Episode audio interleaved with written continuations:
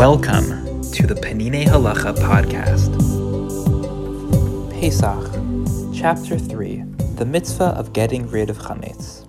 Section 6 When the prohibitions of eating and benefiting from Chametz begin. The mitzvah of getting rid of Chametz must be carried out by midday of the 14th of Nisan. Every instant that a Jew keeps his Chametz after that time, he is in violation of the positive commandment to remove chametz. Beginning at midday, the Torah prohibition against eating and gaining benefit from chametz begin as well. As discussed above in chapter 2, section 2, in order to distance one further from possibly violating commandments, the sages added to the prohibitions and forbade gaining benefit from chametz for an additional hour.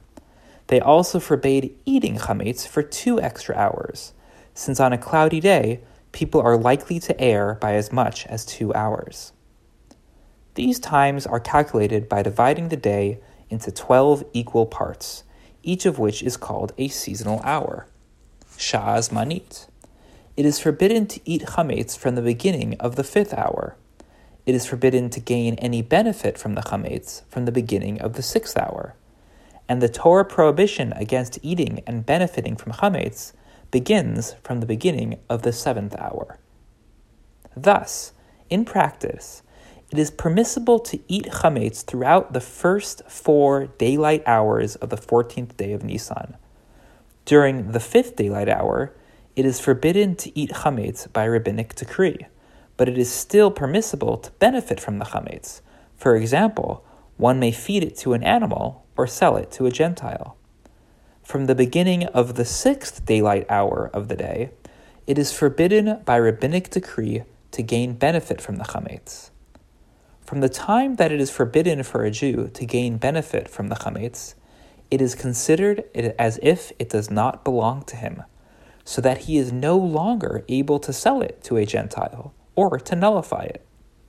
The only way to get rid of it then is to burn it crumble it and throw it into the sea, or scatter it to the wind. However, the poskim disagree about when the daylight hours begin. Magen Avram maintains that it begins at dawn, that is, from when the first light becomes visible in the east. The Vilna Gaon, also known as the Gra, maintains that it begins at sunrise, that is, from the time when the sun itself becomes visible in the east. The difference between dawn and sunrise is more than an hour. Thus, for every halacha contingent on the hours of the day, calendars list two times. The earlier one in the morning is based on the approach of Magen Avraham, and the later one accords with the approach of Gra.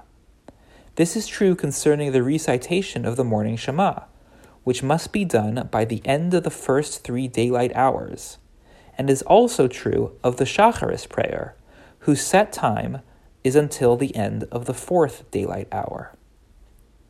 In practice, since the final times for eating and benefiting from chametz are of rabbinic origin, as are the sale and bittul of chametz, the halacha follows the more lenient view, since in cases of doubt on matters of rabbinic origin, the halacha follows the lenient view. Nevertheless, it is better to be stringent when possible. To summarize, on the day before Pesach, one can have chametz for the first four daylight hours. After four hours, one is rabbinically forbidden to eat chametz. After five daylight hours, one is rabbinically forbidden to own chametz.